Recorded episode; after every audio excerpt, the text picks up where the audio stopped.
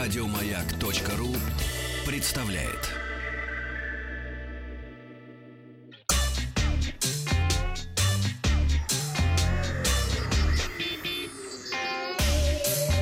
Страна транзистория.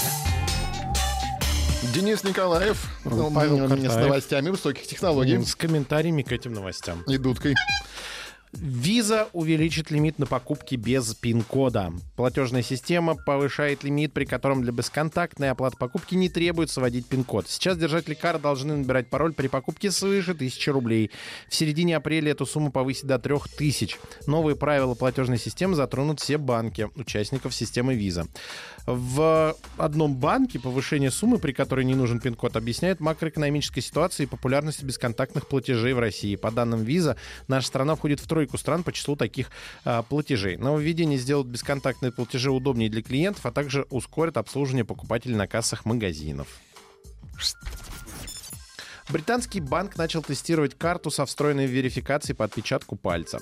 Британский банк NetWest объявил, что раздаст а, двум двум Двум? сотням, можно я А. так скажу? Я выкрутился. Двум сотням клиентов, а, Двумстам. Двумстам. А почему двум сотням нельзя сказать? Можно. Можно, все. Тебе можно. Разберемся. Узнаем потом. А, свою первую дебетовую NFC-карту со встроенным сканером отпечатков пальцев. Тестирование начнется в середине апреля. Владельцы карт смогут подтверждать отпечатком бесконтактные платежи без необходимости вводить пин-код или ставить подпись. Это позволит обойти лимит в 30 фунтов стерлингов, действующий в Великобритании на NFC-платежи.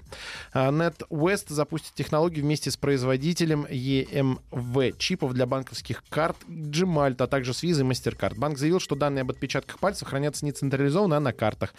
А, но и Издание усомнилось в надежности такого решения из-за риска, что злоумышленник может украсть и имитировать отпечаток, но отметил, что это все-таки безопаснее, чем открыто вводить пин-код.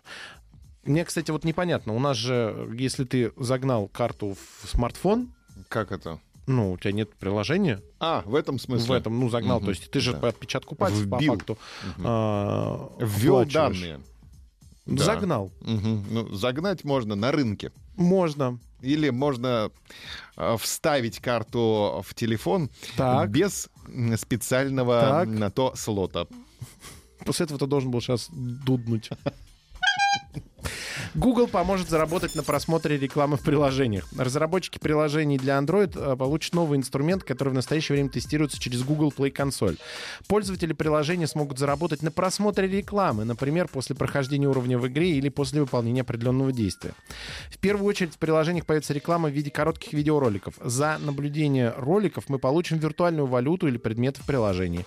В отличие от iOS, э, пользователи Google Play гораздо реже совершают покупки в приложениях. Из-за этого просмотр рекламы может быть одним из способов монетизации, предоставляемых на платформе Google программ.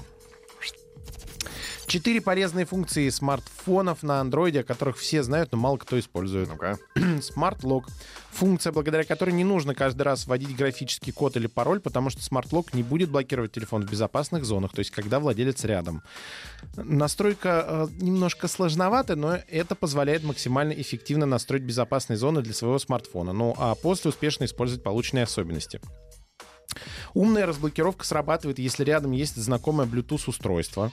То есть, если ты в часах, которые подсоединены по Bluetooth, находишься Нашел рядом кукушку? с телефоном, Ага. то он может разблокировать его. Если вы находитесь в пределах заданной местности, то есть если ты дома, он тебя просто так разблокирует. Мгм. И если Android определяет, что именно вы держите его в руках, например, определение по лицу. Мгм.